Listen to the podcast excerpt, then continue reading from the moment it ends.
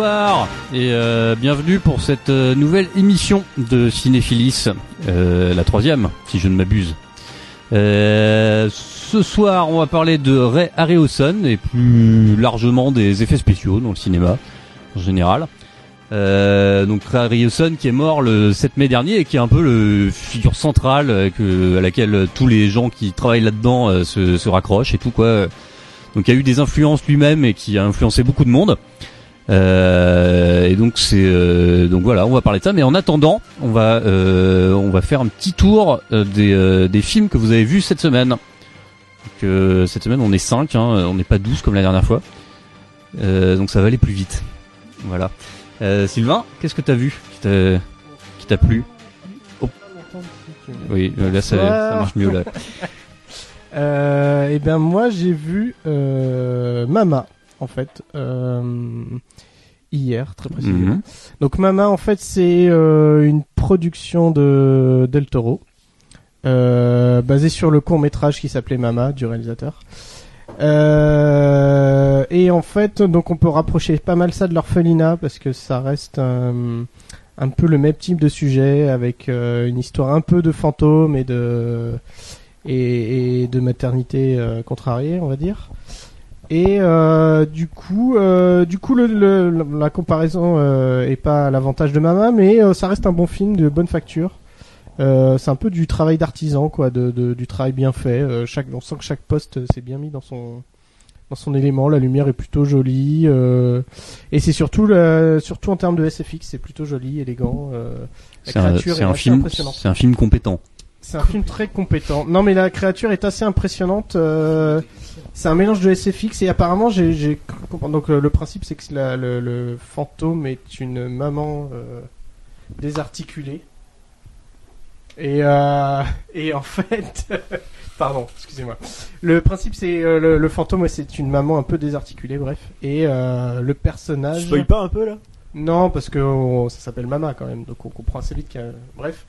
Et il paraît que c'est un... Donc c'est un acteur en fait qui a une maladie euh, qui incarne cette personne et qui, qui, permet d'avoir euh, ce corps un peu désarticulé comme ça. Donc il le joue vraiment plus ou moins. Après il y a du, CGI euh, pour pallier à ça, mais, mais voilà. Mais du coup on sent voilà, c'est un bon mélange de... De, de- du travail de, de plein de techniciens, Hmm. malgré Euh, des défauts quoi. Ray Harryhausen aurait aurait approuvé. Je voilà C'est peu- vrai, probablement. ouais. Est-ce que ça fait peur? Ça fait pas très peur, par contre. C'est un peu le Mm. problème. C'est C'est pas un problème parce que l'ambiance est assez.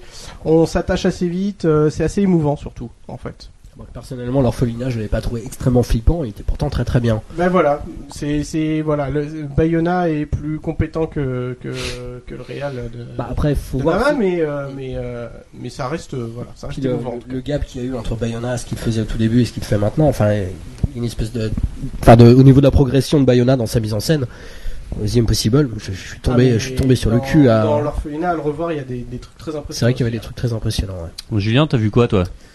Eh bien, euh, eh bien, j'ai revu, enfin, re, re, re, Explorant, Explorant 12, revu Apocalypto. ah, Je croyais que t'allais dire le film de Keshish. Le film de Keshish, non, j'ai pas tenu 10 minutes devant le film de Keshish parce Ah que il était question La d'un graine et le couscous, mulet. euh, la graine et le mulet, qui passait, euh, qui passait hier, je crois d'ailleurs.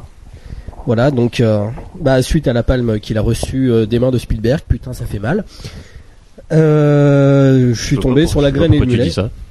Je suis tombé sur la graine et le mulet euh, sur euh, France O, enfin à la télé du moins. Et, et c'était monstrueusement chiant. Donc je vais plutôt parler d'Apocalypto, qui pour lui est monstrueusement bien en fait, euh, plutôt. Qui est un film de Mel Gibson, Mel Gibson que vous avez peut-être euh, entendu dire des choses antisémites, etc., euh, ou se faire cracher à la gueule par à peu près tout le monde à Hollywood. N'empêche que le gars, bah, il produit son film tout seul, il va faire son truc, et, euh, et, tous les choix de mise en scène dans le film sont juste, euh, sont juste monstrueux. Euh, Il pose sa caméra à des endroits, on ne sait pas trop où. Il y a un plan de la cascade, euh, un plan où le personnage s'enfuit, se fait poursuivre par des, Mayas qui veulent le choper et le dépecer pour, enfin le, dépecer, voilà, pour se venger. Et donc il se fait courser. Il arrive en haut d'une cascade et la caméra passe au-dessus, traverse carrément la cascade et continue en, en plan super large. Enfin, ce plan-là, il, au cinéma, je me souviens m'être dit, mais comment il a fait? Je l'ai revu, je me souviens m'être dit comment il a fait. C'est un câble. C'est une Spider Cam. Ouais, c'est ça. Et donc en fait, il utilise des caméras très légères en numérique Et, euh, et le gars, on, on le connaît comme acteur, on le connaît aussi comme euh, comme scénariste, comme metteur en scène. Je sais pas s'il a vraiment fait ses preuves dans l'esprit des euh, dans l'esprit des gens. Là, tous les choix de mise en scène, les choix techniques, les choix de mise en, enfin de de, de, de cadrage sont juste parfaits. Le type, c'est voilà, c'est pas, un- c'est aussi un excellent technicien, quoi. Hmm. Euh, donc oui, Lucas, qu'est-ce que t'as vu cette semaine? Bah alors moi aussi je vais parler d'un film que j'ai vu, vu, vu et revu à peu près 250 fois. Donc c'est vachement savoir, original. euh, les 7 samouraïs de Kurosawa. Donc euh, je vais pas vous faire l'affront de vous dire que c'est bien et qu'il faut Donc le toi, voir. tu te la pètes un peu, tu dis ouais, moi je vois des vieux films et tout euh, Bah, classiques. ça va, c'est vieux aussi euh, Apocalypto. C'est vrai. C'est vachement vieux. Ça a au moins 6 ans.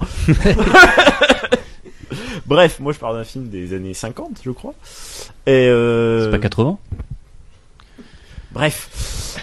Et donc c'est juste pour dire que euh, à chaque fois que je vois ce film, je vois des nouvelles choses. Enfin c'est c'est vraiment il y a une profondeur thématique et scénaristique. Tous les personnages ont leurs petits détails, tout ça. Et j'aimerais parler d'une scène en particulier. C'est à la fin du film, euh, juste avant la résolution finale, quand euh, Toshiro Mifune meurt. Et en fait, son personnage dans tout le film, c'est un, c'est un fils de paysan qui se fait passer pour un samouraï et qui essaye de se faire accepter en tant que samouraï par le reste de l'équipe. Et euh, pendant la dernière bataille, il est couvert de boue parce qu'il pleut. Et il se fait abattre. Et à ce moment-là, il tombe dans la. Après avoir tué le dernier bandit, il tombe dans la boue et euh, la pluie le lave de la boue qu'il a recouvert sur le corps. Et là, on comprend que les autres le considèrent enfin comme un comme un vrai samouraï. J'ai trouvé cette scène absolument magnifique. Voilà, j'avais juste envie de parler de ça. T'as pleuré un peu? Ouais. C'est beau. Ok. Euh, Thomas? Alors, eh bien, moi, je vais vous parler d'un film qui va faire la transition avec notre sujet du jour. Je vais parler de Jason et les Argonautes, donc euh, réalisé en 1963 par euh, Don Chaffee, mais comme souvent chez, euh, comme c'est souvent le cas avec Ray Harryhausen, Sylvain vous le redira, c'était c'était c'était Harryhausen le véritable maître d'œuvre du film, puisque outre euh, les, les créatures en stop motion, il a fait les dessins préparatoires euh, du film, de certains décors et euh, à partir desquels le scénario a été écrit en partie. Il a quasiment fait le storyboard en fait, c'est ça? C'est ça, oui. Il avait, il, a aussi le, contrôle. parties, en tout oui, cas, voilà. il a- Il a le contrôle du, du découpage euh, des scènes euh, les plus complexes. Et d'ailleurs, je, vais- je vais vous parler donc des, des quatre grandes scènes mettant, mettant en valeur euh, ces créatures, certaines de ces créatures mythiques. Alors la première, eh bien, pour quelqu'un qui ne connaît pas Harryhausen, je pense qu'on ne peut pas commencer mieux que par Talos, le géant de bronze, puisqu'il s'agit donc d'une statue, un objet inanimé par excellence. Et donc, dans, le film, il y a cette scène où, Hercule et son jeune compagnon, après avoir volé une tête d'épingle de la taille d'un javelot, eh bien, ils entendent un bruit et ils voient cette statue tourner la tête vers eux et descendre de son socle pour les attraper. Et donc voilà, cette statue terrifiante qui, au début, ça devait être un, personnage, un géant de 3 mètres de haut. Et finalement, euh, Harryhausen a vu le colosse de Rhodes. Il s'est dit, ah, je vais en faire un colosse de 30 mètres. Voilà. Tranquille. Ça paraît si simple. Ouais, c'est ça. Eh oui. C'est pff, c'est 3 mètres. Soyons fous. Alors ensuite, il y a plus tard, il y a la séquence avec les harpies, donc qui sont des sortes de bonnes femmes ailées qui emmerdent un petit vieux. C'est un pouvoir ou c'est dans le C'est dans le film. Et donc, pour animer ces créatures volantes, donc, eh bien, eh bien, elles étaient suspendues à des fils, des fils que l'on repeignait de la couleur du décor en arrière-plan à chaque image, Ah de façon à effacer les fils. Ça va être simple. Non mais il repeignait les quoi? Et oui, les, les fils, les fils au bout desquels étaient suspendus les, les, les harpies. Ah oui, d'accord. stop ouais. motion et euh, Ok, à chaque ouais. fois il devait repeindre le fil. Eh ben, Ensuite, ça nous rajeunit pas. je sais pas pourquoi je dis ça. Ensuite, Ouais. il y a ensuite il y a l'hydre de Lerne, donc euh, voilà une sale bête avec euh, sept têtes. Et donc ça c'était un vrai cauchemar à animer pour Harryhausen, car il devait euh, parmi toutes ces têtes qui sont tortillées dans tous les sens, il devait se rappeler quel mouvement, quelle tête, quelle tête fait. voilà, il devait pas casser les mouvements, donc il devait rester concentré, histoire qu'une tête se mette pas à se balancer d'un coup en arrière. Donc voilà, ça a été un gros casse-tête. Et le clou du film, Ce sont. casse-tête tête. Oui, un- Non, C'est ça. C'est ça. stop. Et le clou du film, ce sont les sept squelettes qui affrontent Jason et ses petits copains. Bah, c'est Voilà. la mythologie grecque, hein. Je suis désolé, mais à un moment. Si, Ils portent C'est pas des vrai. jupes pour rien, quoi. Voilà. Oui, oui. Et donc voilà, ça c'est, ça a été une scène très dure à tourner. D'abord ils l'ont répété puis tourné avec des cascadeurs qui portaient chacun un numéro sur euh, leurs vêtements et qui ont pu servir comme ça de repère à Harry Ozone pour animer le squelette après. Et puis la scène a été bien sûr tournée sans les cascadeurs, uniquement avec les trois acteurs. Et donc à partir de là, euh, Harry Ozone a pu commencer par animer. Et donc pour animer cette scène, euh, sept squelettes euh, à animer, ça prenait Enfin, il, il aboutissait à un résultat d'une demi seconde de film par jour. Et donc pour une scène qui dure de euh, la 3 minutes, euh, avec, un avec plus de 3 cascadeur minutes. Et sans cascadeur, ça ressemble finalement pas mal à ce que font désormais les, euh, enfin, les animateurs en image de synthèse. Oui, exactement. Oui. Finalement, la technique, à part le fait que bah, les, les, les squelettes eux-mêmes sont plus. ce qui fait des bruits bizarres avec son ventre. C'est c'est- ok. Voilà. On. Et, euh, et je sais plus ce que je disais, donc tu vas enchaîner parce que t'es le présentateur. Ok, bon, de toute façon, voilà. Euh, Exactement. Exactement. Euh, Cette magnifique transition d'un professionnalisme euh, absolument, Absolument. transcendant. ça fait un peu. Mais ouais, mais ça c'est des années de, de pratique quoi. Euh, Sylvain, euh, Harry Hawson, c'est qui un peu? Est-ce fait, que je tu vais peux nous te dire quoi? un peu de la présentation comme ça, un peu succincte. Les gens qui savent pas quoi. Euh, bah, Harry Ozen, je pense que euh, en fait c'est ce qui est assez hallucinant. Donc à la base c'est un superviseur SFX en fait, on peut dire un truc comme ça. Ouais. Euh, un animateur, à la fois animateur, euh, euh, storyboarder, euh, etc. Les gens, il a commencé sur quoi? Et en fait il a commencé avec euh, Willis O'Brien en fait sur. euh, King Kong alors pas King Non, c'est Kong. pas ça. Monsieur il avait vu. King Kong en fait. Oui, c'est qui Et euh, il était très impressionné par King Kong. Et en fait, non, il a bossé sur Mighty Joe Young. Euh, mon ami Joe, je crois. Euh, Ouais, c'est ça, ouais. Euh, donc l'original. Et euh, il a travaillé donc avec son maître des, des 49 donc. Et ils ont gagné un Oscar d'ailleurs euh, là-dessus. Donc euh, donc euh, donc voilà, c'est un peu ce qu'il a lancé. Et ensuite, en fait, ce qu'on peut surtout dire de Harry c'est que c'est quand même l'un des rares artisans hors, enfin en tout cas l'un des rares non réalisateurs connus du grand public, quoi, qui a son nom qui, qui, qui parle presque plus, en tout cas son nom parle plus que les réalisateurs des films Ouais. auxquels il a participé. Euh, bon après on peut citer, ouais, on a cité déjà Jason Zargnot, euh, euh, le voyage, le septième voyage de Simbad, euh, Le choc des titans. le choc des qui titans, est pas le qui meilleur, euh, mais dans qui est le plus connu. quoi. C'est dans ses dernières productions. quoi. Ça reste assez impressionnant de- d'ailleurs pour pour ses séquences à lui que plutôt que pour le film en lui-même. quoi. Donc euh, voilà, donc euh, bah, dans les années 50, il a aussi pas mal participé à des films euh, un peu de SF, euh, ce qui était un peu son son dada, on va dire. Euh, il était pote avec Bradbury notamment. Et, et voilà, donc c'est un mec qui, qui à la fois ne faisait, donc on- il est surtout connu pour ses animations de créatures, mais en fait il a quasiment inventé plein de systèmes d'effets spéciaux qu'on utilise plus ou moins toujours, même si c'était pas tel quel euh, comme maintenant, mais les, le, le principe de fond vert ou de de zone de décor, euh, De fond vert. de matte painting et tout comme ça. euh. Alors c'était pas des fonds verts, mais c'était euh, disons qu'ils ils tournaient des parties euh, incrustées euh, et avec un système de cache, ils réincru- Oui, retournaient cache derrière contre cache et tout. ouais. pour euh, Avec les pour euh, conditions, mais jouer, c'est, euh, bah ils jouaient sur ouais, c'était des caches noires une qui cache cachaient noire, les donc zones. Qui n'était pas euh, exposée sur la pellicule et et que- exposée après en Voilà, ouais. cache noire sur la zone qui était déjà exposée. Et c'est ce procédé qu'on appelle la dynamation. C'est ça. En fait, enfin, c'est un mélange. La dynamation, c'est une sorte de terme commercial qu'il a qu'il a développé avec son ami euh, producteur euh, pour regrouper un peu toutes ces techniques euh, sur lesquelles il participait. Et, euh, et voilà, il y a aussi, on peut dire que la motion capture a un peu hérité aussi de, de, de ses travaux, notamment euh, bah, les squelettes de Jason, notamment où, où il partait de la effectivement de. en fait. Alors c'était de la rotoscopie effectivement, mais euh... Qu'est-ce que c'est exactement la rotoscopie? Bah, tu prends bah, le Seigneur des Anneaux par exemple. euh, on sait que Gollum était joué plus ou moins par. euh, Enfin, je parle pas du Hobbit, mais vraiment du Seigneur des Anneaux par euh, comment Andy Serkis.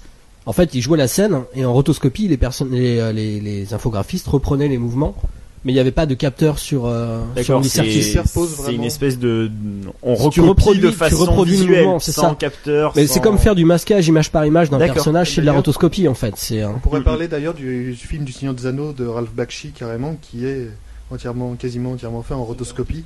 c'est Mm. Des acteurs qui ont été filmés. C'est pas toujours très le beau. Quel terrain. film Disney, Disney le faisait pas mal Le aussi. Seigneur hein. des Anneaux de Ralph Bakshi. Ah oui, oui, bien sûr.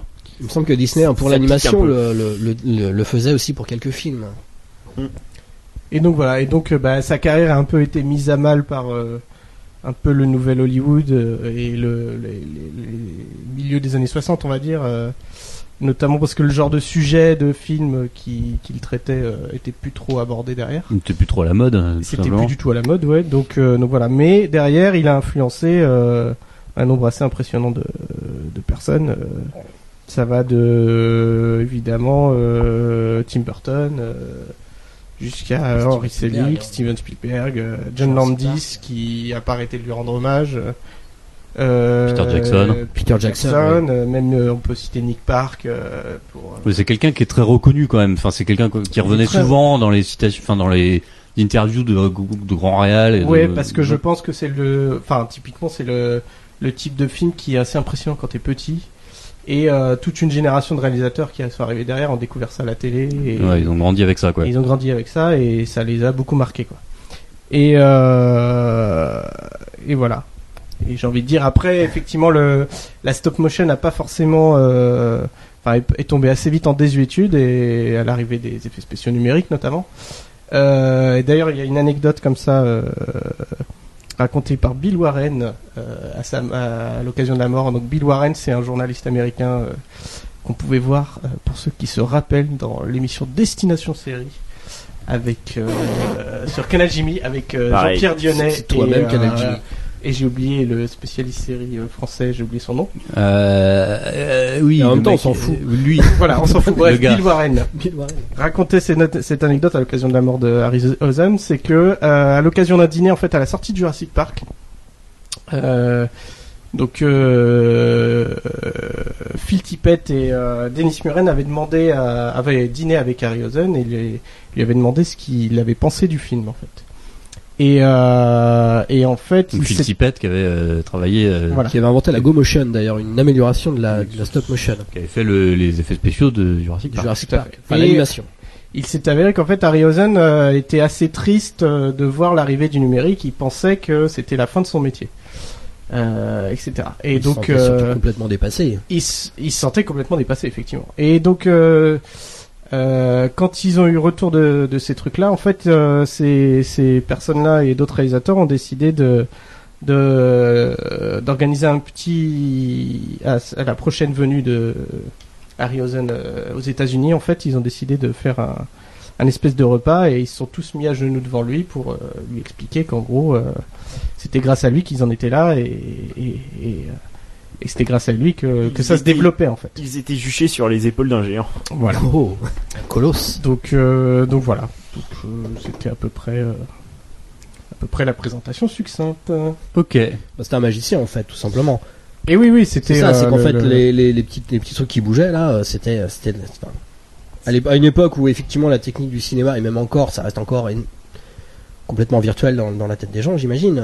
Peut-être moins maintenant parce qu'on est peut-être plus confronté. Tout le monde a vu des images de. son but c'était de faire Ça- ça croire dépend ce que t'appelles les gens, quoi. Bah le public en général. Son but c'était de faire le- croire à ce qu'on Voilà. voyait de toute façon. Exactement, c'est ça. Sachant que il, disposait pas de grosse équipe, il faisait euh, beaucoup de trucs euh, lui-même. euh, Parce que mine de rien, on des parle des- très ouais. réduites. Donc, euh, On dit que les CGI ont remplacé son euh, moi- son art. Moi, tu parles de magie là. Moi, j'ai toujours en, vo- en voyant 2001, par exemple, j'ai toujours eu l'impression que le Kubrick il essayait de faire des tours de magie en fait euh, C'est quasiment l'hypnose. avec que avec les effets spéciaux Oui. quoi. Enfin, où tu, tu, Mais tu- tous les, tu- euh, c'est impossible de savoir comment il l'a fait en fait. tous les réalisateurs, enfin j'ai l'impression, en tout cas, je, moi je, je pense surtout à Spielberg et Cameron parce que j'ai un petit chapitre dessus, mais ont compris que le- ce qu'ils avaient sous la main, euh, il- enfin il fallait qu'ils l'intègrent dans, dans leur histoire d'une manière. euh, Enfin Steven Spielberg par exemple, ces dinosaures de synthèse le sont aussi dans l'histoire. C'est des créatures magiques. euh, Ils convoquent même quasiment la légende du golem à un moment euh, dans, dans Jurassic Park. Quand on voit le, le Vélociraptor à la, à la fin, il y a un écran qui se reflète, un écran d'ordinateur qui se reflète sur le, le, le Vélociraptor et Se dessus, projette, ouais. qui se projette et on voit euh, un, un génome, un, co- un code génétique en fait qui s'affiche dessus, qui renvoie clairement au golem sur lequel, sur le front, qui est un monstre d'argile. Et sur son front, on écrit Emmet pour euh, vérité, et ça, ça, ça anime la créature. La créature devient vivante. Et donc pour le tuer, il suffit d'enlever le E, ça fait Met, qui veut dire mort, et la créature retourne à, à l'état inanimé. Euh, Qu'est-ce que c'est que sinon ces petites créatures de Harryhausen en, pa- en, en plasticine ou euh, voilà qui étaient animées et qui euh, par le biais du cinéma, enfin du fait d'avoir plusieurs images qui donnent un mouvement, voilà c'est ça, c'est- finalement c'est de la magie. Hmm. Euh, James Cameron pour son Terminator, c'est pareil, il convoque à peu près la même légende. Alors du côté un peu plus euh, le, le robot qui prend vie, enfin c'est peut-être un peu moins explicite que dans Jurassic Park, mais n'empêche que tu peux aussi voir le film sous cet angle-là. Et en plus dans, dans Terminator, il utilise, euh, enfin il fait, il convoque deux, deux types d'effets spéciaux entre le, le T800 joué par Arnold, c'est un T800 c'est ça, Ouais, je sais plus. je sais plus, enfin Schwarzenegger, qui est entièrement fait en effet, en effet de plateau, donc euh, par Stan Winston. Et à côté euh, le, le comment le T1000 qui est lui quasiment entièrement fait en numérique. Donc euh, C'est qui- méta. c'est méta. voilà, c'est limite une bataille pour le Ouais, ça, ça continuera à être méta avec Avatar et tout, qui est Bah, aussi une réflexion déjà sur son l'obsession de propre. Cameron de créer un, un être euh, entièrement de synthèse, doué de doué d'émotion en fait. Donc, euh, De toute façon, cette dichotomie entre euh, d'un côté la science et de l'autre la magie dans les spéciaux, elle se retrouve quand même. Euh, elle se retrouve super souvent, quoi. Ben, ne Bah, serait-ce que toute dans. euh, c'est est-ce que c'est de la magie ou est-ce que c'est de la science? C'est toujours euh, toujours ce côté. euh, Jurassic Park, c'est ça. Hein. Enfin, ouais. c'est c'est clairement mais même, euh, dans même, si, même si tu remontes beaucoup plus loin, je veux dire, avec, euh, je sais pas, Méliès par exemple, Oui, c'était c'était un fait. magicien, voilà, qui euh, mais qui adaptait aussi. Enfin, il y avait même, il y avait un côté SF comme, euh, aussi dans a son ce côté inventeur aussi. inventeur, Inventeur. euh, SF, le voyage dans la lune, quoi. Voilà, Oui. c'est c'est toujours ce, ce- cette petite part entre est-ce que c'est de la magie ou est-ce que c'est de la science. Et ce qui est sympa, c'est que c'est les deux, quoi. Oui, voilà. Bah, en gros, c'est la. Je pense qu'on va s'arrêter là. Voilà, c'est notre c'est une belle conclu- conclusion. Exactement. Tu pouvais pas le dire à la fin. Non, mais ça permet de, de faire la transition vers la deuxième partie. Ok, et ben justement, avant de mettre euh, cette deuxième partie, je vais mettre un morceau au hasard parce que j'avais prévu des morceaux, mais en fait je les ai pas.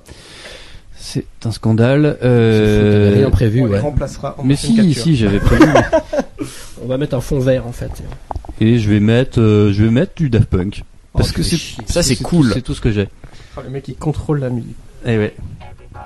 Dancing and be doing it right. Everybody will be dancing when they're feeling alright. Everybody will be dancing tonight, doing it right. Everybody will be dancing and we're feeling it right. Everybody will be dancing and be doing it right. Everybody will be dancing when they're feeling alright. Everybody will be dancing tonight, doing it right. Everybody will be dancing and we're feeling it right. Everybody will be dancing and be doing it right. Everybody will be dancing when they're feeling alright. Everybody will be dancing tonight, doing it right. Everybody will be dancing and we're feeling it right. Everybody will be dancing and be doing it right. Everybody will be dancing when we're feeling alright. Everybody will be dancing tonight, doing it right. Everybody will be dancing and we're feeling it right. Everybody will be dancing and be doing it right. Everybody will be dancing when we're feeling alright. Everybody will be dancing tonight, doing it right. Everybody will be dancing and we're feeling it right. Everybody will be dancing and be doing it right. Everybody will be dancing when we're feeling alright. Everybody will be dancing tonight, doing it right.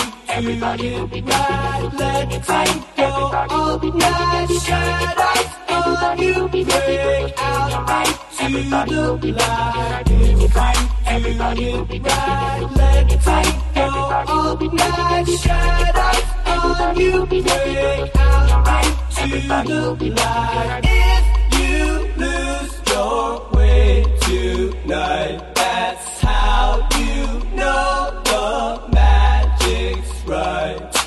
doing it right. Everybody will be dancing and we're feeling it right. Everybody will be dancing and be doing it right. Everybody will be dancing when we're feeling alright. Everybody will be dancing tonight, doing it right. Everybody will be dancing tonight, doing it right. Everybody will be dancing tonight, doing it right. Everybody will be dancing tonight, doing it right. Everybody will be dancing tonight, doing it right. Everybody will be dancing tonight, all you break out into the light If you lose your way to That's how you know magic's right If you lose your way That's how you know magic's right Thank you.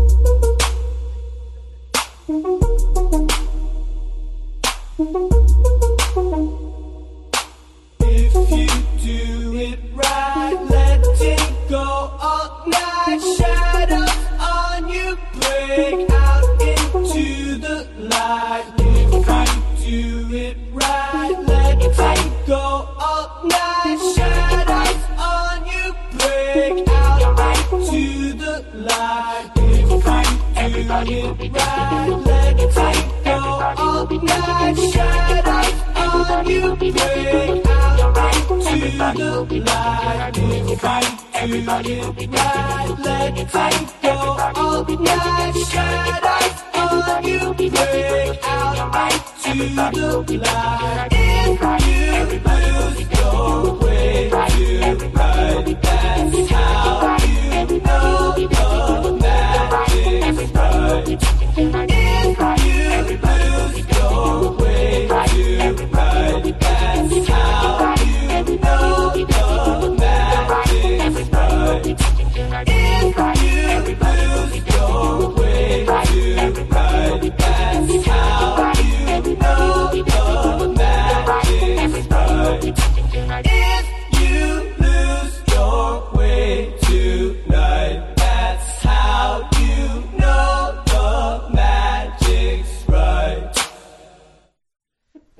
Nous revoilà euh, pour euh, cette émission sur Ray Harryhausen qui est vachement bien. Monsieur Ray Harryhausen. Monsieur. Monsieur, c'est vrai. Sœur, non. Euh. Sœur. Ah oui. Mais il est de quelle nationalité Il est américain, mais euh, il est, il a vécu la partie de la fin de sa vie en Angleterre. D'accord. euh, on a déjà parlé un peu des héritiers euh, malgré nous dans la première partie. euh, donc euh, on a cité euh, Peter Jackson, euh, Spielberg, euh, Cameron et compagnie. Euh, quel, quel autre euh, héritier il a pu avoir euh, Ray Harryhausen Je sais pas comment Bah, prononcer c'est plus un héritage en fait, c'est que la, la technique a évolué et est arrivé. Un héritage technique quoi. Sont arrivés les CGI, Ouais. les Computer Generated Images, les, les images de synthèse. Je- je- mon accent pue. Et c'est bien, tu l'as dit sous toutes les formes possibles. voilà, que- c'était y compris les plus moches. Euh, et euh, effectivement, bah, comme disait Sylvain tout à l'heure, il a, il a été un peu dépassé par Jurassic Park. Le truc, c'est que ça a mis quand même du temps à venir. euh, les images de synthèse, enfin les CGI, elles ont débarqué à Oui, peu près dans les années Harryhausen, 70. Harryhausen, il faisait encore des films euh, à ce Ah moment-là ouais. ou Ben non. Bah, de toute façon, Jurassic un de Park- ses derniers trucs, c'est le donc le, le, Ouais. le choc des Titans, c'est euh, 1979 ou 80. 80. Ouais, Même et euh, la première image de synthèse, c'est 71 par exemple. Ouais. Mais c'est pas. enfin bon à l'époque C'était des, euh, c'était des interfaces d'ordinateur. Ce qui s'est passé, c'est que dans les années 70, l'ordinateur est devenu plus ou moins accessible, avec le, bah, accessible au grand public, avec le Altair 8800, Altair, enfin bref, c'est le premier euh, personal computer. tout, tout à fait. Euh, après, il y a eu évidemment IBM, etc. Enfin, Personnel computer, un truc gros guillemets parce que t'avais même pas d'écran et tout. Oui, c'est C'était ça, ouais, c'est c'était- juste des connecteurs. euh, ceci dit, il était malgré tout accessible. Euh, surtout pour les premiers geeks de l'histoire de, du ouais, monde, mais hein, Bah, c'est là-dessus qu'on peut commencer à programmer les mecs qui, qui plus tard ont, voilà. ont fondé des, des Microsoft et compagnie quoi. Et qu'est-ce qui s'est passé? C'est que le grand public a commencé à fantasmer à mort là-dessus. Donc bon, on commençait à retrouver à peu près partout dans les films, euh, sous forme de, euh, bah, sous forme d'interface d'ordinateur. Donc on a eu, bah, par exemple, en 1971, euh, The Andromeda Strain. Faut vraiment que j'arrête de parler anglais. où on a le premier plan, euh, le, le plan d'un complexe en, en CGI, donc en fil de Un fer. plan de quoi? Un plan d'un complexe, bon n'importe, enfin c'est un, un bâtiment, enfin une base, et on a on a le plan en fait euh, en image de synthèse, qui est euh, bah, qu'on tout le monde connaît, enfin le- je sais pas, n'importe qui a vu un film de Paul Anderson, t'as toujours la scène complètement Ouais, débile ouais, où tu vois le plan de- du machin en image de 3D. synthèse parce que Bah, le mec est un foutu de, euh, ou le plan de l'étoile noire. Oui, qui était avec aussi en les 3D. trucs aussi. Voilà, bah, c'était en 77 là pour le coup, donc Ouais. c'était euh, c'était un peu plus tard. On a eu euh, on a eu une vision subjective d'un robot. Donc c'était une image euh, un peu pixelisée, c'était pas vraiment du euh, de la modélisation au fil de fer. C'était dans Westworld de Michael Crichton. Tout à fait.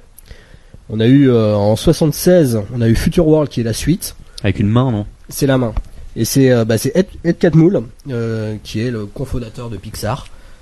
qui est pas n'importe qui, qui travaillait, Qui sera en- du coup. Euh. qui le sera plus tard, ouais. Mm. Mais euh, en fait, ce qu'il a fait, c'est une récupération d'un d'un court métrage, enfin un court métrage, une démo technique plutôt, qu'il avait réalisé en 1972, où il travaillait sur des algorithmes, etc. Et donc, il avait fait cette euh, cette main qu'il avait. Euh, enfin, je sais pas, n'importe qui a touché un ordinateur de 3D, ça paraît tout con. Lui, il a fait tout le maillage tout seul à la main, euh, et c'était en 72 Oui, avec les ordinateurs fait- de l'époque. ouais. avec les main. ordinateurs, une main à la main. Peu une forme de branlette. Voilà. Non, c'est méta. Ok, c'est vrai. D'ailleurs, dans ce, on, on s'arrête beaucoup sur la main, mais il y a aussi des visages hein, dans son court métrage de 72 qui sont euh, pour l'époque enfin, plus- plutôt impressionnants. Et donc la main sera carrément intégrée dans le film Future World en 1976, ainsi que le visage de euh, Peter Fonda, je crois, euh, qui sera plus ou moins Pareil scalé en isométrique, euh, en, machin. en fil de fer, un texturé, enfin c'est pas texturé, c'est mappé. qu'est-ce que en je dis ouais, Isomét- non, oui, c'est. Mais mappé, en fait, de la merde, c'est en ça. fil de fer, c'est qu'on voit, on voit vraiment que le maillage en fil de fer. Mappé, c'est qu'il y a par-dessus euh, une, une peau. Là, en l'occurrence, c'est- vraiment, euh, il n'y a pas de texture en fait. C'est des facettes, Vraiment ouais. qu'une map. Mhm. C'est vraiment que les facettes. Et donc, euh, après, on est encore dans les interfaces d'ordinateur. C'est pas des personnages dans l'image de synthèse intégrés à l'histoire. Ils étaient à bloc là-dedans, quoi. Voilà. Pareil pour Star Wars, qui était euh, Eh oui, parallèlement une révolution au niveau des maquettes. Il y il y, a- a, il y a quelques les combats, euh, tout ça, euh, l'ordinateur de Luke qui désactive. Pour, Voilà. euh, qui désactive. Et c'était encore des interfaces d'ordinateur en image de synthèse. Et le plan de l'étoile noire, ouais. Et en- le plan de l'étoile en 3D, noire, euh, voilà. suspendu. Voilà, en, en hologramme. Et, et Hologramme, sachant que les maquettes étaient toujours un héritage de toute façon de, de Ray Harryhausen. de tout le système. euh, Bah, il y avait quand même une vraie invention derrière de John Dijkstra, Et, et des, oui, des inventions. euh, qui est la, la Dijkstra Cam. qui- qui- J'ai réussi à le dire du premier coup, c'est assez impressionnant. Et euh, c'était la, la fameuse caméra euh, numérique, enfin euh, robotisée plutôt, qui était capable de reproduire à les- à exactement le même mouvement, ce qui permettait d'avoir des, des plans de caméra assez dingues autour des la euh, motion ou- control avant l'heure. voilà de la motion control. Ouais. Donc euh, bah ça c'était pour les années 70. Donc c'est un rapide tour. Évidemment, il y a dû y avoir d'autres films. Les années 80. Alors que Sylvain ouvre Alors un que coca. Sylvain ouvre le coca. Les années 80, ça a été plutôt le décollage jusqu'aux années 90. Même si on reste au début encore dans les interfaces d'ordinateur. Donc on, par contre, on a le droit, euh, toujours avec Michael Crichton, qui, euh, même si c'est peut-être pas un grand réalisateur, euh, au moins fait le mérite d'essayer, euh, dans Looker, qui Et a réalisé oui, le premier personnage en 3D. C'est toujours Texturé. très intéressé à la science et tout, quoi. Bah toujours. ouais. Euh, donc quoi, Looker, qui est Looker. un, un film sur pas. les dérives de la, de la télévision. Et, comme quelqu'un qui regarde. Voilà, Looker. Ah, ok. Pas comme Hooker. Oui, non, mais voilà. Pas comme TJ Hooker. Donc euh, on a le personnage, euh, le premier personnage en 3D, qui est une femme à poil, évidemment. On pourrait trouver, euh, il y a le film entier d'ailleurs sur YouTube. hein. Euh, Sur YouPorn, tu veux dire sur- non, sur YouTube. Oh, oh, Oh, bien. Trop lolo. Ce gosse. Ah là, qu'est-ce qu'on se marre ce soir C'est vraiment la fête. Bon, pour résumer vite fait, c'est une, une compagnie, euh, une compagnie de, de, de publicité qui s'appelle Digital Matrix, qui propose à des top modèles euh, de se faire de se faire scanner entièrement et numériser. Et ensuite, euh, bah, elles sont payées à vie et leurs doubles numériques servent euh, à tourner dans des pubs, etc. Sauf que évidemment, dans l'intrigue, les nanas se font tous désinguer les unes après les autres. Voilà. C'était vraiment message. très intéressant. Les dérives du numérique. Ok, Voilà, tout de donc suite. dans les années 80, il se passe ça et euh, Le Tron. Il se passe surtout et Tron. et oui, Tron. évidemment. 1982, Tron. Ouais. Donc on est toujours dans une interface d'ordinateur, mais cette fois, on est malgré tout dans un monde de fantasy. Oui, puis c'est pas une euh, interface, on est à l'intérieur, quoi. On est à l'intérieur, C'est voilà, une c'est de plus truc, vraiment euh, l'interface. Ça reste un ordi. Ça reste un ordinateur, C'est donc lié euh, encore à l'informatique, quoi. C'est lié à l'informatique. surtout. Enfin, je veux dire, c'est c'est des sujets, forcément, c'est plus lié à l'informatique que les sujets euh, que traitait C'est euh. Harryhausen à l'époque, parce que euh, C'est le début parce des que jeux c'est le vidéo nouveau et que ça plaisait effectivement. euh. Parce que c'est le seul truc qu'on pouvait faire avec un ordinateur, enfin avec des images de synthèse à l'époque, c'était un, C'était ça. un truc que que tu pouvais voir dans un écran, quoi. Bah, tu pouvais pas encore te permettre d'avoir des, euh, des effets spéciaux plus ou moins photoréalistes Mm. qui étaient censés, euh, enfin, être Même, même Toy Story, tu vois, à l'époque, l'histoire. c'était même, Même pas possible. Et puis je pense que le concept d'univers numérique était pas encore dans la tête des gens. Enfin, Bah d'ailleurs, Tron a fait un four, hein. enfin Tron n'a Tron n'a pas marché. Bon, c'est aussi parce que le film est quand même euh, Bon, le film est pas génial, d'accord. pas Ceci bon. dit, quoi. Il y a, il y a d'autres films qui sont de moins bonne qualité qui ont très bien marché. Oui. Et puis il y avait E.T. quand même euh, en face au même moment. Certes. Ça joue. Et, et The Thing. Qui a pas marché non plus. qui a pas marché. Non, mais je parle sur le même marché, tu vois, sur euh, le film Ah oui. familial, euh, un peu aventure, tout ça. Euh, E.T. c'est quand même autre chose, quoi. Oui, bah oui, évidemment. ouais. Alors même si c'est quand même super intéressant en Tron d'un point de vue, euh, qu'est-ce que ça apporte au cinéma, mais euh, après. Bah, c'est le euh, premier film qui utilise le CGI à une telle échelle. Hein. Ouais. Il y a au moins 15 à 20 minutes de 15 à 20 minutes comment de, de plan. À l'époque, c'était énorme. Donc euh, puis même, il y a des bonnes idées, quoi. Et c'est resté assez mythique Ouais. dans le dans l'esprit euh, quand Ouais. même. euh, Bah, Il y a qu'à voir tout le tout le, Enfin, le fantasme qu'il y a eu autour de ce film quand il a sorti euh, le nouveau Tron là. euh, oui, c'est vrai. parce qu'il y a plein de gens qui ont totalement réévalué à la hausse ce film. euh, Je pense plus que le, le, le remake a Ouais, fonctionné à mon avis sur le souvenir qu'on a de Tron. Ouais. Et euh, la plupart des gens qui Ouais, ont ce- nostalgie et tout. qui, qui ont cette nostalgie n'ont juste pas vu Tron quoi. Ok, donc du coup Tron, euh, grosse date dans l'histoire des effets spéciaux et euh, Pas dans le cinéma malheureusement. non, c'est ce qu'on a bien compris, mais euh, Bah après on a on a des euh, on a encore des interfaces d'ordinateur dans Je peux Star faire un Trek petit 2. point sur la réception du film. Si tu veux, parce que Non. Je fais ça plus tard. je non non, pas. tu fais pas ça. Bon d'accord. Non, je déconne. Ah oui, comme vous voulez. Parce que J'ai fait deux trois recherches sur des magazines de l'époque. Les archives euh, de cinéphilis. Plutôt presse généraliste. hein. Je, je suis Faudrait pas un jingle, trop- ouais. Je suis pas trop allé dans les. Ouais, il faudrait un petit jingle pour les archives. Ouais. Genre avec un, un bruit caverneux, genre. Ben voilà, ça y est. Une barbe en fait. Donc euh, c'est assez intéressant de. C'est assez intéressant de voir que euh, ils ont, enfin, on sent que Donc, euh, les- la réception plutôt dans la presse française. Hein, Dans la presse T'as- française. Tu t'as été Euh, fouillé un petit peu dans les voilà dans les, Dans les dans archives. les revues de presse de l'époque. dans la merde. Oui, c'est ça. Non, parce qu'il y a des trucs intéressants quand même. On voit que quand même. Plus un petit peu, mais c'est Il y, a, intéressant. euh, il y a le côté euh, Disney, parce que c'est un film quand même, il faut, on a oublié de le rappeler, qui est produit euh, par Disney. Et il y a tout le côté, euh, oui, Mickey qui essaye de se mettre à la page du vidéo games. Alors à l'époque, on disait pas jeux vidéo, on disait vidéo games en 84. Euh, donc il y a tout ce côté, euh, le Mickey, depuis que Walt Disney est mort, de toute façon, c'est devenu n'importe quoi. Alors maintenant, ils se mettent au, ils aux vidéo games, ils essayent de faire du numérique.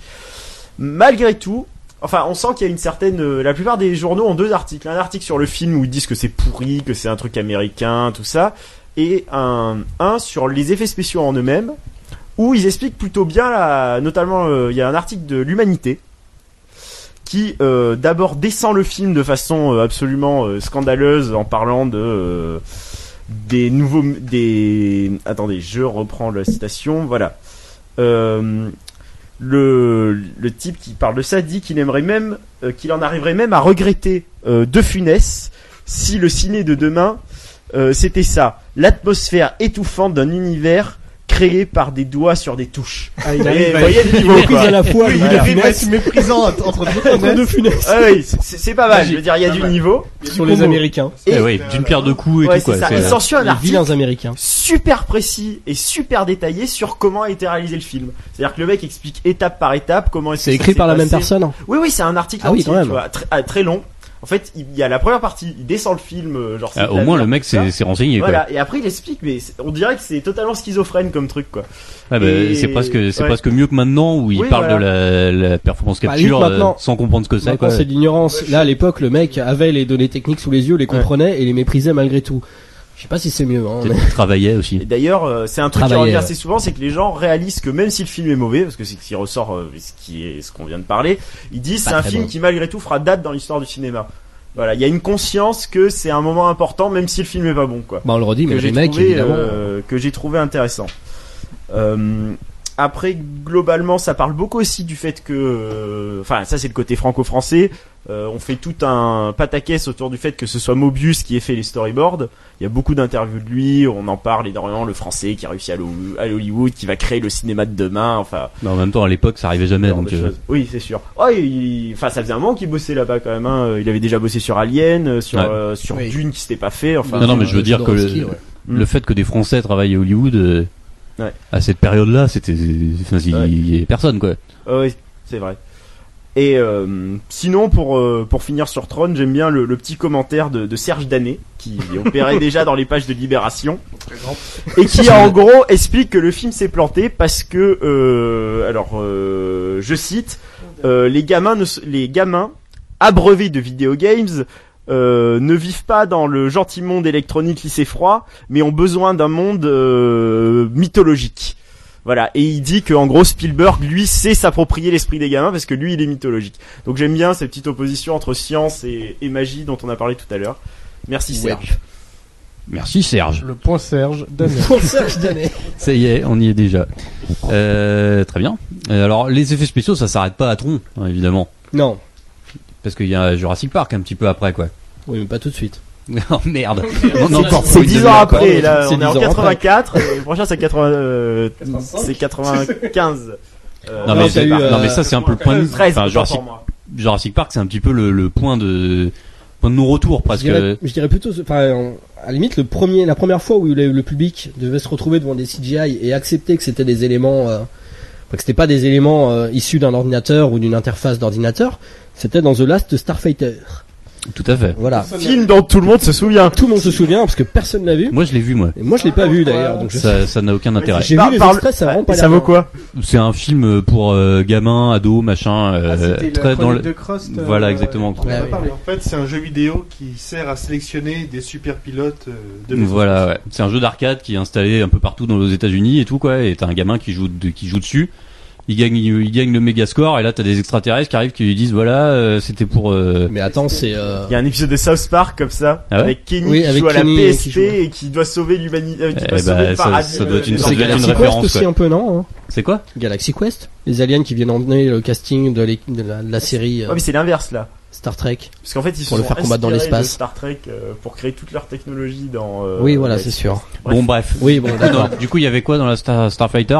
Bah, il y avait les premiers vaisseaux, enfin tout ce qui était euh, les vaisseaux, les planètes, etc. était entièrement en image de synthèse, donc plus ou moins photoréaliste, Ah ouais. plus moins que plus d'ailleurs, parce qu'effectivement, euh, bah, les effets spéciaux de Star Wars avec les maquettes étaient toujours plus convaincants. Ceci dit, bah, faut passer par des euh, des effets un peu un peu ratés, enfin ratés.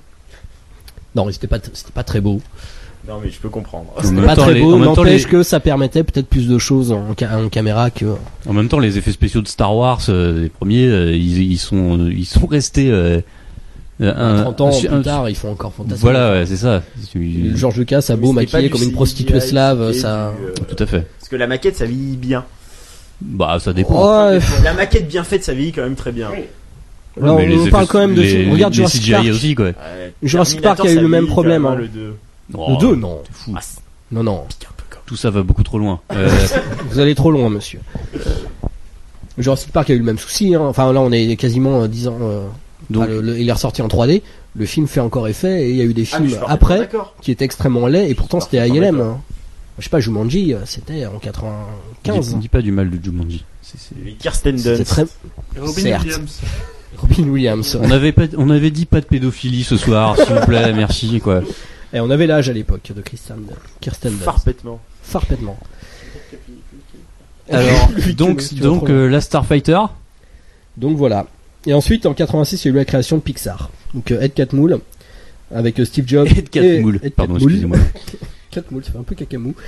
Cofondateur avec euh, bah, Steve John, Steve, J- l'autre con qui est mort là, et John Lasseter, donc qui avait réalisé les premiers films d'animation en CGI, comme Luxo Junior, et c'était euh, les premiers à penser l'image de synthèse comme autre chose que, euh, que presque une denrée mathématique en fait. Tiens, d'ailleurs, juste. euh, Un, un moyen de raconter des histoires. Pour revenir sur Tron, il y a un truc assez intéressant, c'est qu'il y a, il y a pas mal de journalistes qui, par rapport au fait que ce soit Disney, se demandent si c'est l'avenir de l'animation. Même si la plupart euh, balayent ça de- d'un trait de la main, mais il y en a beaucoup qui se disent est-ce que euh, ça va remplacer l'animation physique? Je trouvais ça assez intéressant de voir que c'était une question qui se posait déjà. Euh, c'est en quelle année euh, Pixar? Pixar c'est 86. Voilà, qui se demande ça 2-3 ans avant la création de Pixar. quoi. Mm. Finalement, ils étaient pas si mauvais à l'époque les journalistes. Qu'est-ce qui s'est passé? Bonne question. Serge Danet? Bon après on peut, on va pas faire la liste exhaustive, hein, c'est déjà assez chiant. Écoutez. Donc bah on aura le premier personnage animé en CGI dans les aventures du jeune Sherlock Holmes, Ah oui. par exemple. Euh, les premiers personnages en CGI à interagir, à interagir dans un environnement réel dans euh, Qui veut la peau de Roger Rabbit. Il y a eu Ça du doit être- CGI dans Roger Bah, c'est des, euh, des images euh, générées par ordinateur. C'est pas forcément de l'image de synthèse. Alors je sais pas, il devait peut-être y avoir du, du volume. Dans les décors, il y a que les- du volume. ouais, il y a du volume. Euh, Et les personnages interagissent avec le- l'environnement. Non, et après aussi, je crois que les, des animateurs, des animateurs en animation traditionnelle repassaient sur des images calculées en Oui, c'est image possible, synthèse. Et donc euh, repasser dessus avec les outils traditionnels d'animation On euh, voit de dessin animé. C'est vraiment une histoire de fusion en fait. Oui, Euh, c'est ça. euh, petit à petit, on, Ouais. on prend des éléments d'avant, on les rajoute. euh, Puis faut pas oublier que derrière on a, on a Puis on Robert voit, Zemeckis. on- ouais, voilà, on voit qu'à chaque fois, même, euh, c'est des réals euh, importants et des réals qui sont capables de comprendre euh, que, qui- ce que ça peut leur apporter pour raconter des histoires d'une manière originale Zemeckis, et nouvelle, quoi. Il suffit de voir Zemeckis, Cameron, enfin c'est des gens qui ont fait avancer constamment, et qui ont Ouais, les, Ils les... sont pas contentés de reprendre des techniques, peut-être comme Spielberg finalement, qui est peut-être pas un inventeur de, un inventeur de technique, mais un inventeur de forme plutôt, de langage. Cameron et Zemeckis, c'est des types qui ont fait avan- avancer la technique, enfin, qui ont fait des bons spectaculaires sur la CGI. Et donc bon bah là on va s'arrêter sur deux films euh, on a déjà parlé tout à l'heure, mais Jurassic Park et Terminator 2. Voilà, donc en 92, Voilà. 13, Là, on a. ILM qui s'est fondé euh, il y a quelques temps déjà, mais qui s'est vraiment mis à la CGI à cette période-là. Euh, faut savoir que les, euh, il me semble que les, les interfaces en images de synthèse dans dans la, les- la guerre des étoiles, c'était c'était pas ILM qui les ont fait en fait. Ou alors c'était pas vraiment le le- l'identité d'ILM à l'époque, c'était vraiment les maquettes. Là, c'est Denis Muren qui arrive euh, devant Steven Spielberg, qui avait envisagé son film en go motion, qui était une évolution de la stop motion, avec tout ce que ça pouvait drainer d'ailleurs, dommage à Ray Harryhausen. Donc par Phil Tippett, qui avait euh, déjà fait toutes les, euh, toutes les animations. Et donc, euh, bah, il y a un, un jour, comment, Denis Muren dit à, j'ai fait un bruit qui fait pas, qui fallait pas. Non, non, c'est pour moi. un peu. Denis. Muren appelle Spielberg et Phil Tippett et leur dit tiens je, je veux te montrer un truc et là Spielberg voit les premières images de synthèse donc c'était des Galluminus c'était juste les squelettes Galliminus. Galliminus Galluminus bon bref les petits les dinosaures, dinosaures. en forme de dinde et il voit juste les squelettes ils sont même pas mappés euh, même pas rien juste les squelettes et là en termes d'animation Spielberg tombe sur le cul le problème qu'il avait avec la C'est-à-dire GoMotion c'est qu'il il voyait se pète le coccyx. il se pète les coccyx et là il va à l'hosto. C'est qu'il voyait toujours le, il voyait toujours une petite saute d'image. Et ça, ça l'emmerdait. Et là, il voit des mouvements d'une fluidité incroyable. Il se dit, c'est, Avec voilà, du motion blur. hallucinant, quoi. Avec du motion blur. Ce que simulait la Go Motion, malgré tout. motion blur, le flou de mouvement. question, juste l'animation en stop motion, c'était quand même du 24 images secondes ou, ou il faisait toujours ça en 12 images ou... Euh, alors là, Ça je ne sais pas, 24. mais Ça devait être en il me semble que 24 c'était quand même. 24. Non, hein. je crois que c'est du premiers tests, 24. ouais. Mais, tu Mais ce qu'il faut, ce qu'il euh, faut savoir, c'est qu'en en stop motion, on peut pas avoir le flou de mouvement de des euh, dès qu'un dès qu'un Il me semble que personnage la Go Motion, à l'image. simulait ce flou mouvement. Ouais. D'une certaine manière. Malgré tout, t'avais toujours une saute, euh, je sais pas, j'imagine que, honnêtement, là, Une impression, ça devrait être peut-être une impression. euh, ouais. Ok, bon. Et du coup, oui, euh, ça, ça, c'est des- ça fait partie de tous les petits trucs qu'apportaient la, la, la- les CGI. euh, et qui- Bah, sachant que les effets de spéciaux euh, en de Tippett motion. étaient quand même extrêmement impressionnants, hein, les premiers tests. Mm. Mais effectivement, on voyait cette saute d'image qui nous rappelait que c'était de l'image par image.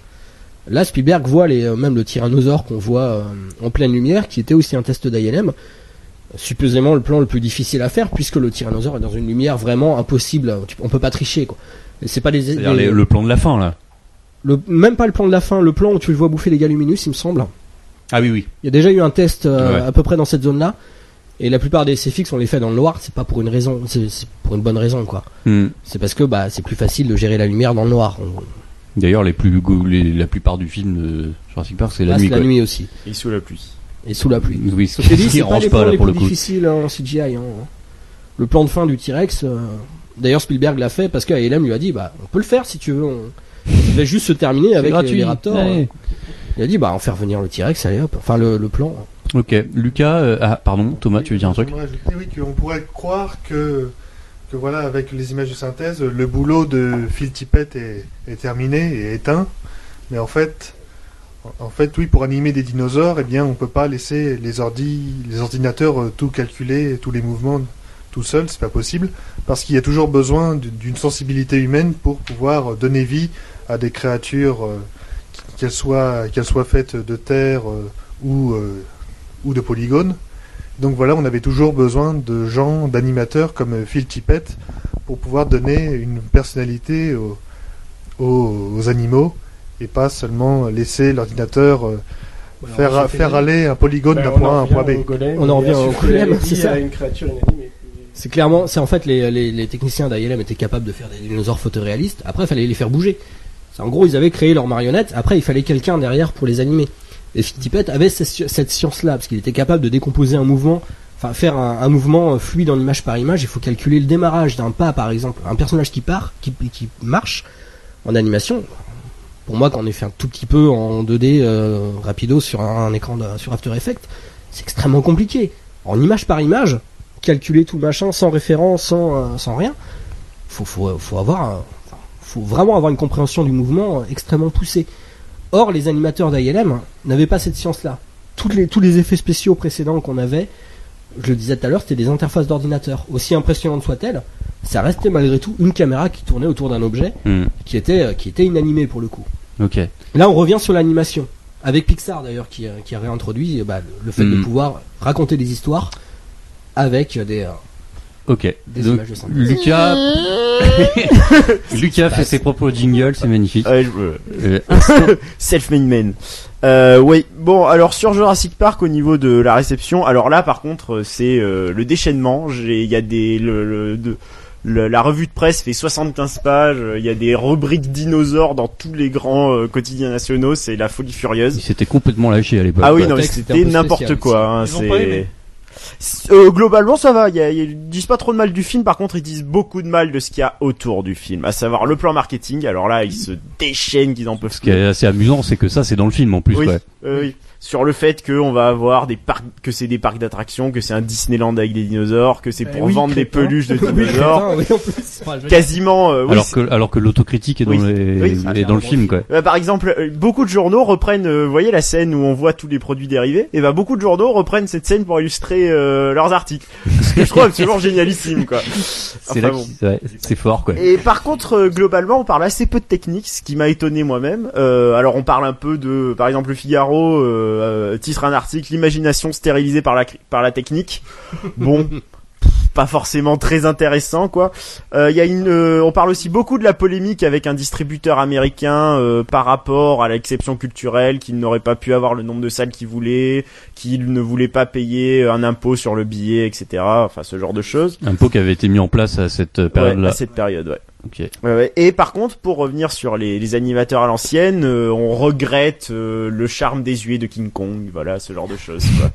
Enfin, les classiques. La fermeture éclair. Quoi? On regrette la fermeture éclair dans le dos de King Kong. Ah, mais ça sort d'où ça? Ah, bah, alors, de- euh, du cerveau malade d'un critique.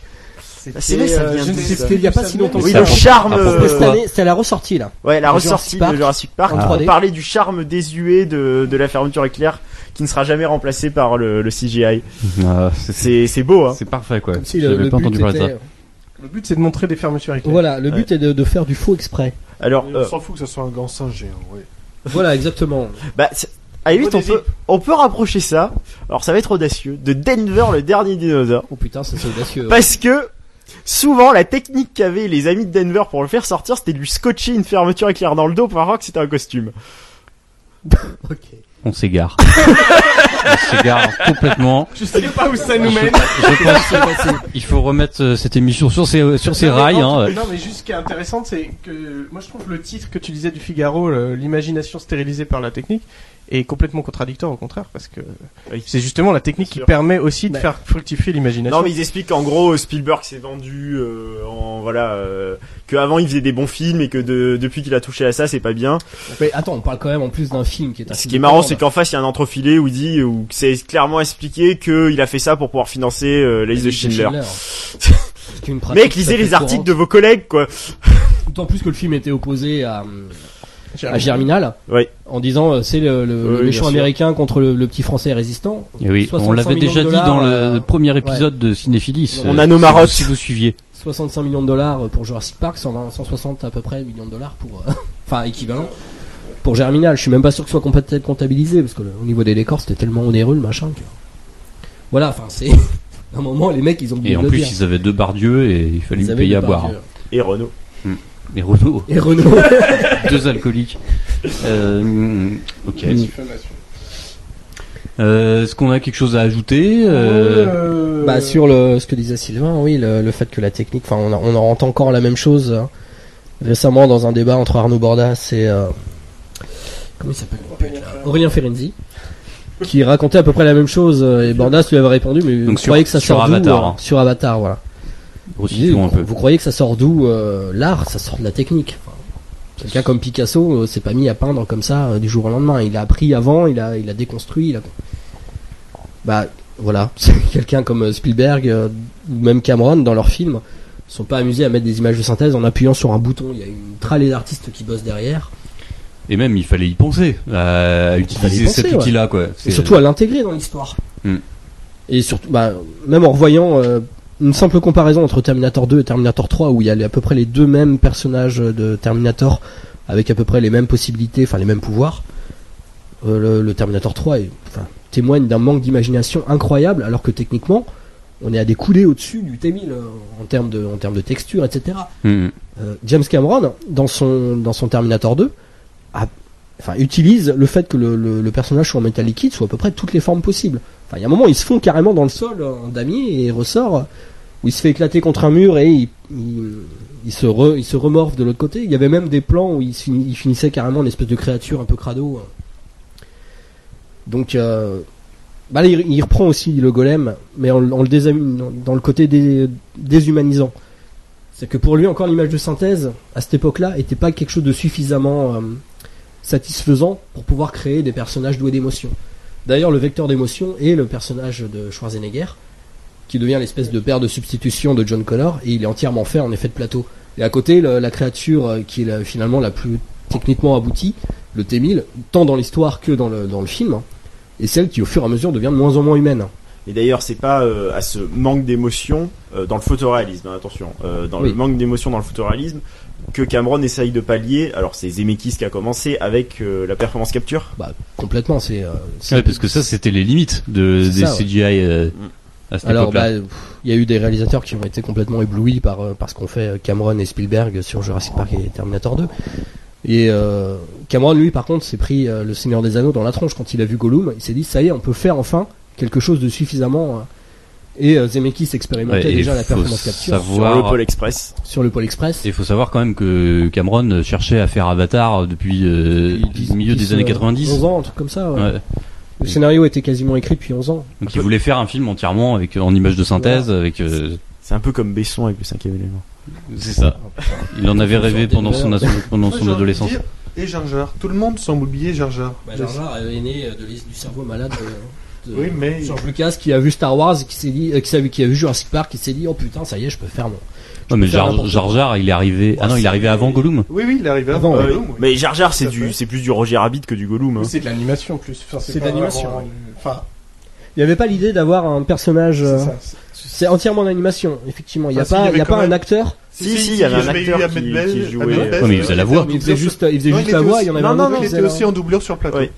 Oui. Mais euh, ça fait peur hein, quand tu vois les photos. merde. Donc il s'est ridiculisé comme ça aussi Ouais. sur le plateau quoi. Et ouais, Oui, parce oui. qu'il a eu deux espèces d'oreilles collées comme ça sur. Oui, il y a euh, un casque sur la tête. fin. Faut voir les photos de tournage, c'est assez exceptionnel. hein. Mais oui, il était Le avec pauvre. des capteurs sur le tournage. Le pauvre. C'est l'une des illustrations des, des dérives. Est-ce que Lucas euh, Ah, moi j'aimerais bien jingle placer un petit jingle Merci. sur le Pôle Express parce que Ah. c'est aussi c'est une date ça aussi parce que même si le film est pas terrible terrible Oh, il est bien, Euh, il est bien. Oh il se regarde les quoi chiants. mais euh, les avis sont contradictoires C'est moche. mais ça reste quand même une date parce que c'est le premier voilà c'est très très laid c'est le premier euh, film en en performance capture pas en motion capture motion capture ça existe depuis bien longtemps par rapport aux jeux L'évolution, en fait, vidéo tout ça sur capture, mais, euh, oui voilà et euh, une fois de plus, je suis allé fouiller dans les archives et j'ai euh, j'ai trouvé bordel. que contrairement à Avatar, eh ben les gens savaient de quoi ils parlaient à l'époque. Ils avaient lu les dossiers de presse. Par exemple, on a dans le Figaro tout un article qui explique la euh, motion capture et qu'est-ce que c'est la différence avec la performance capture, expliqué de façon très claire, très précise. Rien à redire. Euh, globalement, euh, tout l'aspect technique est intéressant, même si euh, la parano sur le fait qu'on va faire jouer des acteurs morts revient dans tous les articles. C'est oh mon dieu, on va faire jouer Marlon Brando. Je crois que on va faire avait jouer Marilyn. quelque chose d'ailleurs. euh, Spielberg. Non, c'est James Cameron et Spielberg qui avaient réagi en disant que Cameron allait un peu trop loin.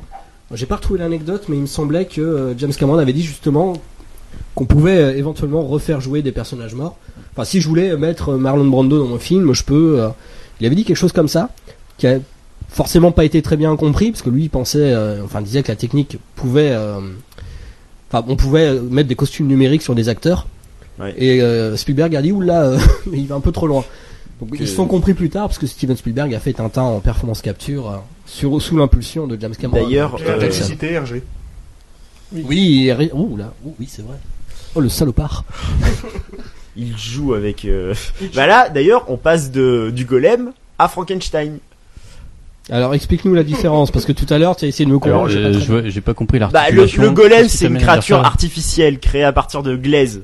C'est les, les CGI Ah, euh, à l'ancienne, enfin à l'ancienne, c'est ce qui représente des créatures non humaines. Là, on prend des humains et on les, On à les travers une revivre, hein. modification, on les fait revivre. On les fait revivre à travers la technique.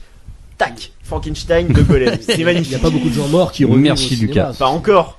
À part dans, dans Superman Returns où ils font. euh, Donc euh, vas-y, de- ne, laisse, ne laisse pas Julien te Euh, submerger et finis donc ta, ta oui. revue de presse. Par contre, voilà, c'est au niveau des là, conséquences que sur lesquelles hein. ils sont assez euh, paranoïaques. Bon, Libération, comme d'habitude, nous sort des, des choses absolument magnifiques. Un projet malade, le titre, avec une transformation plastique de la chose. matière humaine par la par la machine humaine. elle-même. C'est magnifique. La ça. matière humaine. Non, alors, pour la matière humaine, comme je vous renvoie à l'article de l'ouvreuse, euh, qui est donc la, du dictionnaire du cinéphile. C'est un peu du caca, la, La matière matière humaine, non?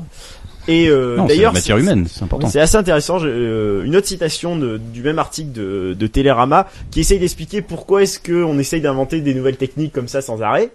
Alors là, il explique que c'est le cycle tonitruant qui vit souffler de tous ses feux la double hydre à trois têtes, à savoir Matrix et le Seigneur des Anneaux, c'est magnifique, euh, qui est révolu. Et donc, en fait, les dealers de rêves sont pris à leur propre piège car ils n'ont plus rien à dealer. Et donc ils essayent d'inventer des nouvelles techniques pour retrouver euh, cette drogue qu'ils vont euh, dealer à nous pauvres la spectateurs. drogue, c'est ça? Exactement. À Libération, c'est la- la toujours la. Et c'est un marché C'est Ça ça que marche. je veux dire. Voilà. C'est un marché euh, où il faut. C'est un marché qui doit pas tourner à vide. c'est Voilà. ça. À Bah, travers, c'est comme euh, le film de Bigelow en fait, quoi, où ils vendent des rêves. Ouais, c'est ça. À travers ce que Télérama appelle Strange Days. le festival du scan. Voilà, j'ai envie de finir là-dessus. Je trouve ça, je trouve ça sympathique. En plus, c'est Festival du. Du Du scan. scan. Ok, C'est marrant ce rejet de l'imaginaire. M- merci de l'opération. Euh. Oui, ça revient souvent, hein, c'est Euh, oui. Ouais, c'est intéressant. Donc, euh, je pense qu'il y a une piste là-dessus sur ce rejet de l'imaginaire. Mais d'ailleurs, on voit que au fur et à mesure, il est de plus en plus accentué. Parce que dans les années 80, il n'y avait pas ce rejet viscéral face à Tron. À part euh, un peu dans euh, l'humanité encore, c'est le seul endroit où je l'ai trouvé. Mais c'est plus un rejet de l'Amérique. Non mais ça c'est ça le gauchiste. Voilà. On Bah, peut aussi revenir au début euh, en disant que Harry tout était recommencer très mal, enfin a été assez mal euh, considéré en tout cas par le l'intelligentsia Oui, ou la série Z, en tout quoi. cas euh, à l'époque euh, et même en termes d'effets spéciaux où par exemple Jason je crois était euh, la même année euh, devait être euh, nominé aux Oscars ou aurait pu en tout cas être nominé aux Oscars à la place c'est Cléopâtre qui l'a eu euh, l'Oscar des effets, spé- des effets spéciaux, alors que, euh, que Jason euh, est considéré maintenant comme un, un jalon de le- de l'effet spécial. Donc c'est pour toute la thune qui a été mise dedans. Il pouvait. c'était aussi effectivement obligé. à l'époque du Fallait cinéma de l'imaginaire, euh, peut-être aussi, euh, c'était peut-être aussi déjà un problème en fait. Mais c'est des, enfin, c'est vraiment des magiciens encore, encore aujourd'hui. hein. Ils manipulent nos émotions, mais à la limite c'est le cinéma. C'est comme ça. Enfin, les, les, les, les, les gens qui nous vendent du, du réel, c'est chiant. Enfin, les kéchiches, tout ça. Excusez-moi, mais trois plombes pour pour faire un couscous. Pas ça va deux forcément, c'est un peu, euh, ça- c'est un peu réducteur. Mais euh, c'est vrai que Certes, le, ré- mais- le réel pour le réel, c'est pénible. On Comme l'imaginaire pour l'imaginaire, ça peut on être. peut avoir euh, aussi un cinéma euh, imaginatif sans que les deux se parasitent. Ouais, je suis d'accord. Voilà. Et là, on a quand même euh, on a les uns contre les Non, autres. mais un peu. Keshish, c'est le, c'est, c'est, c'est l'archétype du, du mec qui fait du réel pour euh, parce qu'il sait rien faire d'autre, quoi. Voilà. Enfin, du réel. Alors, encore, c'est pas réel, quoi. Je veux dire, c'est. Mais c'est du cinéma, c'est pas réel. ça la Enfin, réalité, on parle de moi, matière euh. humaine, ça reste de la lumière balancée sur un écran. Les acteurs sont pas en vrai sur l'écran, quoi. C'est de la magie, ça reste aussi un effet spécial. Ouais, mais. Enfin, tu je veux prends dire, une caméra, tu cadres, enfin pour. euh, bah, c'est la grande question entre le. C'est la question que s'est déjà posé le théâtre. Est-ce que on doit faire de la vraisemblance ou est-ce que on doit faire de la de la vérité? C'est le, le, le questionnement entre le théâtre classique et le théâtre euh, romantique. Tu vois, c'est est-ce qu'on doit faire croire aux, aux gens qui sont dans la pièce que c'est vraisemblable? C'est-à-dire, est-ce que tout doit avoir une unité d'action, de lieu, euh, d'intrigue? Parce que t'as l'impression que ça pourrait se passer dans un couloir et que tu vois ce couloir en abattant le quatrième mur Ou est-ce qu'on doit faire un truc euh, de la vérité qui dégage plutôt les émotions, Mais- quitte ouais. à faire de l'effet spécial, à faire des décors, de la machinerie, des choses comme Quitte ça à quoi. perdre des gens en route, du coup, Voilà. et qui, qui auraient peur de voir la vérité en face. euh, Et ce qui est amusant, c'est que justement tous les, euh, les réalisateurs, les Spielberg, les Peter Jackson aussi surtout Peter Jackson sur le Seigneur des Anneaux, qui ont, euh, qui sont dans des mondes extrêmement fantaisistes, utilisent des, euh, utilisent des, des techniques extrêmement euh, presque naturalistes enfin la, séquence entièrement tournée caméra à l'épaule avec le troll dedans, c'est pas quelque chose qu'on s'attend à voir dans un blockbuster. euh, et, et le fait d'avoir cette caméra à épaule, le côté pris sur le vif, euh, Mais Quelle séquence du troll Dans le Dans premier la- euh, dans le dans, premier les, de la dans, la- dans Voilà. les mines de la Moria. il y a pas mal de plans caméra à épaule où il y avait forcément il y avait un, un petit système de retour où il avait dans son œilleton les effets spéciaux plus euh, les acteurs, alors que les acteurs étaient sur le plateau euh, sans rien. C'était pas forcément de l'image de synthèse, c'était aussi des maquettes. Il y avait des caméras qui étaient pilotées euh, et Mais sur ça, des maquettes ça, et sur des. C'est assez intéressant parce que c'est euh, c'est les enfin ça vient du cinéma euh, Bah, du cinéma indépendant. Voilà, du Pas ciné- indépendant. du cinéma européen Ouais, euh, oui, européen. Les, la les codes de nouvelle la vague nouvelle et vague, machin, etc. euh. Rencontre du troisième type, qui est un film euh, spectaculaire avec des effets spéciaux, utilise les codes de la nouvelle vague à, fond. hmm, Même les réalisateurs de la nouvelle vague. le Oui. meilleur le meilleur des deux mondes, comme dirait Rafik Djoumi. Ouais. pas? Oui, voilà. Fallait bien qu'on le cite à un moment quoi. euh, bah, Il n'y avait pas de tiramisu ce soir alors. Missou, il n'est pas venu. Et euh, non, euh, ce qui est assez marrant d'ailleurs sur euh, Peter Jackson, c'est que euh, on parlait tout à l'heure des, je recite, je voulais placer cette anecdote, qui nous a d'ailleurs été montrée par Rafik Djoumi. Euh, non, on parlait justement du fait que les, les- 90% de ce qu'on dit vient de Rafik Djoumi, c'est un peu, un peu chiant d'ailleurs. que les gens qui qui, maintenant euh, faisaient des effets spéciaux sur l'ordinateur euh, étaient quand même aussi des artistes et des gens qui qui avaient peut-être éventuellement une, une formation de d'animateur euh, plutôt classique euh, avant. Euh, non, en Ils- fait, Tu veux dire qu'ils animaient au club Med ou? C'est ça. C'était des Les géos supermarchés. comme euh, Franck Dubosc. Je ne sais pas pourquoi je dis ça. ou comme moi d'ailleurs. Mais Euh, non, non, mais en fait, Vas-y, oui, sur le DVD, alors sur un DVD Zone 1 de réédition de King Kong, euh, on peut trouver un bonus euh, assez caché apparemment, où en fait, euh, on voit euh, Peter Jackson euh, récupérer euh, le... des infos. des infos. Non, en fait, il retrouve dans ses archives Ah oui, des, des un photos. storyboard, Une image en fait. une, euh, une photo même une d'ailleurs. photo, ouais, Du scène tournage coupée de la scène du ravin euh, qu'on voit d'ailleurs dans son à de lui. King bien dégueu. Les insectes. euh, qui avait euh, été tourné à l'époque par, euh, par euh, Marianne C. Cooper et son coréen. Lisa. O'Brien. Et Willis O'Brien. Et, euh, et qui avait été enlevé au fait, euh, qui a disparu tout simplement. Cette scène a disparu. Et euh, il décide comme ça, euh, pendant la post-prod de King Kong, euh, de euh, refaire la scène en Oui, stop genre ils avaient rien d'autre à foutre en plus. Ils n'avaient rien d'autre à faire. C'était en pleine post-prod, c'était on le voit les- bordel. on voit les techniciens suer rien qu'à l'idée de, de, de se rajouter une, euh, un week-end de travail sur leur temps libre, Plus qu'un week-end. enfin. plus qu'un week-end, oui. Et euh, donc ils se Et eux au moins ils sont payés. Hein. Euh, Là, j'étais pas sûr qu'ils ce soient moment-là, tout je le temps, sais pas. mais- Et donc ils se remettent, ils se mettent à refaire cette scène-là euh, d'après les scripts et les informations euh, qu'ils arrivent à récupérer. Ils avaient, ouais. Et, euh, et ils se mettent à, à réanimer tout ça avec les techniques de l'époque, histoire de pouvoir remonter la scène à l'intérieur du film et pour qu'elle ait le même aspect. Et donc on se rend compte, en fait, les mecs se rendent compte que à animer ces trucs-là, ils se souviennent aussi de ce que c'était d'animer image par image. Et je pense que c'est le genre de truc qui les enrichissent derrière aussi pour faire des, CGI. euh. J'aimerais juste revenir sur le entre cinéma du réel et cinéma de de l'imaginaire justement. Ce qu'il faut voir aussi, c'est que tous ces réalisateurs dont on parle un peu en boucle là, Jackson, euh, Spielberg, etc. C'est c'est un moyen, c'est jamais une fin pour eux, les effets spéciaux. Je veux dire, c'est des types qui sont capables de faire créatures célestes. Je veux dire, c'est quelque chose où il n'y a pas le moindre effet spécial. Et pourtant, c'est Créateur céleste. Pas créature céleste. Euh... Si, le film de Jackson. Là, euh, Il y, a, il y a beaucoup d'effets spéciaux dans Créature céleste qu'il a créé. euh, Oui, mais Il ça a reste créé un Weta pour, C'est plus intimiste et tout. euh. Oui, voilà, c'est plus c'est le intimiste. côté intimiste. euh, Dans son sujet, c'est Après, pas ça, voué oui, c'est pas du film du cinéma du réel pur. Voilà. du cinéma du réel. Oui, Mais, malgré euh, tout, enfin, je veux dire, il y a, il y a un côté intimiste, il raconte une. Enfin, je veux dire, Son faux documentaire. euh, dans l'absolu, Silver, dans l'absolu, d'un point de vue thématique, c'est pas très loin de la vie d'Adèle. Oui. Oui, oui. Créature céleste, on y réfléchit. voilà. Euh, Spielberg, il a fait une chier de films euh, sans effets spéciaux, euh, totalement. euh, Enfin voilà, la liste de Schindler, c'est pas Jurassic Park. C'est-à-dire, c'est des non. gens qui sont capables, c'est des gens qui sont capables d'utiliser Pourtant, il y a le. des effets spéciaux dans les de Schindler. Dans. Bien sûr. Ouais. Mais il y en a Non, aussi, ils sont invisibles. C'est ça, le- voilà, Oui, c'est voilà, ce que je veux dire. c'est vraiment un moyen. euh, David Fincher, par exemple, tout le monde s'est félicité du fait que Fincher a abandonné le numérique dans euh, dans Social Network ou même dans dans Benjamin Button. Faut savoir que- Abandonner le numérique dans Benjamin Button. Non mais c'est clair, les, les, les mecs disaient euh, apparemment à la sortie des salles, anecdote euh, de Rafik Djoumi encore.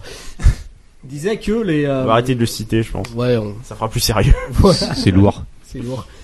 Euh, disait que les, les, les Non, Rafik n'est pas lourd, hein. En sortant de il disait oh, c'est bien, il abandonne enfin le numérique euh, et sans forcément tilter, c'est quand même assez terrible que Brad Pitt est entièrement en image de synthèse sur la moitié du film.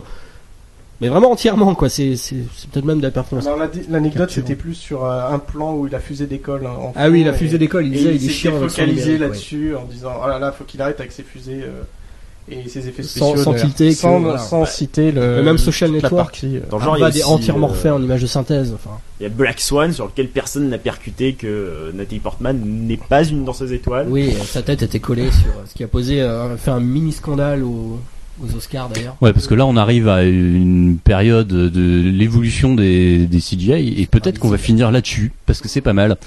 On Euh, reviendra sur euh, pourquoi, euh, sur, sur ce genre de, de questionnement sur l'imaginaire dans une prochaine émission. En particulier sur l'imaginaire en France. Pourquoi est-ce qu'on est à la ramasse c'est Je ça. fais du teasing. C'est vrai. On a, on a prévu ça. On est là, Non, non, que je- était les rois à une époque lointaine. C'est ça. Et ce que je voulais dire, c'est le, ouais, on a, on va arriver presque à un moment où le- de l'évolution des CGI où on va presque plus faire la différence entre une vraie image et une, image. cas. euh, ouais, c'est pas toujours le cas, cas. mais c'est Enfin, déjà le cas pour certains cas, quoi. J'aimerais bien avoir une confirmation de ça un jour, mais apparemment le plan dans Avatar où euh, Jacques Sully parle à son journal pour la première Mais fois ça, c'est sûr. hein. face caméra serait le premier test de performance capture de, de Weta. Et donc le personnage est pareil, sous une lumière extrêmement dure, donc pas très euh, pratique, donc enfin très euh, très comment brutal et euh, pour peux, les images de synthèse, tu peux, vrai, tu peux peux- pas tricher. Voilà, tu peux rien En cacher. gros plan face caméra, tu peux vraiment pas tricher. Bon, ça c'est une image de synthèse. Personnellement, euh, même maintenant, je, je le grille pas encore. Donc, euh, Ouais, un peu quand même. Bah, un peu, mais je suis vraiment pas sûr. Honnêtement. tu Mais si le tu le- ferai gaffe. Bah si voilà, tu le sais ça, pas, mais- tu le vois pas en fait. C'est ça qui est fou, le de pas. regarder attentivement, mais ah, j'arrive pas. à- Alors qu'il y a un plan où euh, Oui. quand il sort de, de quand il arrive sur Pandora et qu'il sort et qu'il y a les, les mecs qui l'accueillent, Mm. il y a un des mecs qui donc il y a un masque sur le Oui, visage. on a l'impression que son, capture, son, son, son- là on voit que son visage est, est assez étrange. Enfin là Ouais. deux. Bah voilà, on va on va arriver à, un- à une, Bref. à une période où euh, le finalement l'effet spécial, le, le, le, le terme effet spécial veut presque plus rien dire parce que finalement ça donne le même résultat que si on enfin on, parce qu'on peut arriver au même résultat euh, avec des effets spéciaux qu'en filmant directement quoi. C'est euh, Mais avec une liberté, c'est celle de la caméra. bien la sûr, ouais. performance capture, en fait, c'est pas Bien tant sûr, le bien rendu, sûr. C'est euh, le fait de pouvoir placer sa caméra n'importe où dans la scène. je Et veux là, dire là, même le terme révolution. même le terme effet spécial a plus vraiment euh, lieu d'être quoi. Enfin c'est euh, soit tout est un effet Sans spécial. parler soit- maintenant de l'étalonnage par ouais, exemple, voilà, où tu peux tout faire en étalonnage maintenant. Voilà, en termes ouais. de La couleur. limite, ça reste encore les changes toute l'image quoi. Ouais. Ça reste la principale limite parce que tout le monde peut pas se permettre d'avoir les ordi de Weta et Weta peut pas bosser sur 40 films par an. C'est sûr. Ceci Donc, dit, là, on est euh, encore dans un autre domaine technique qui, à mon avis, va aussi euh, grimper. Oui, bien sûr, bien sûr. etc. Comme d'habitude. Ouais. Je pense qu'un jour, on va arriver où il y aura des, euh, des, des systèmes de performance capture portable, genre on posera un, un truc n'importe où et qui enregistrera la scène dans un rayon, euh, dans un certain rayon et euh, on pas demain. après. C'est pas demain. C'est pas Ça demain. peut être Bah, dans c'est- 10 ans. C'est pas demain, mais voilà, ça peut être dans 10 ans, quoi. C'est Maintenant, vrai tu, que quand tu on vois, voit la différence entre Jurassic Park et Avatar, euh, Regarde même tu- que et les la caméras différence numériques. entre Tron et Jurassic Park, tu les, peux- cam- les caméras numériques d'il y a quelques, il y a 5 ans et celles de maintenant, ce qu'elles sont capables de faire, c'est c'est de la folie. bah, faut voir le premier film en numérique, c'était Vidoc. J'aime bien le rappeler. Ah, Ça fait, ça fait pleurer les yeux et voilà. Maintenant, aujourd'hui, quasiment, enfin, énormément de David choses sont en ne tourne plus numérique, qu'en et- numérique et euh, et ça se voit pas quoi. On est, euh, on est dans des, des images déjà qui sont des illusions à la base, en pellicule ou en numérique. Bien. Et bien, euh, voilà. Merci de nous avoir écoutés si vous nous avez écouté. Ça. Merci. Personne n'a rien à rajouter. Une conclusion, peut-être. Euh, je sais pas. Non, en espérant que les boîtes de SFX euh, aient les moyens de bosser parce Ah, que oui. euh, elles sont un peu en difficulté maintenant. Donc, Voilà, une euh, petite pensée pour elle. Donc, euh, donc voilà. Bah d'ailleurs, ceux qui ont l'Oscar euh, ont fermé, non Ils sont fermés. Hein. Qui nous vendent du Ceux rêve. qui ont fait euh, Life Moi, je of vais dire euh, Ouais. simplement vive, Enfin. vive les monstres géants, les robots géants, les surhommes, les squelettes vivants, tout ça. Vive Vivement les effets spéciaux. C'est ça. Vive les trucs géants. Je sais pas trop ce qu'il faut conclure de Vive cette les- euh, Non, de mais tout ça, mais. Oui, je Ouais. pense qu'on peut terminer là-dessus. les trucs gros, c'est bien les trucs gros. Allez, bisous. Bisous. Au revoir. Ciao Merde. Au revoir.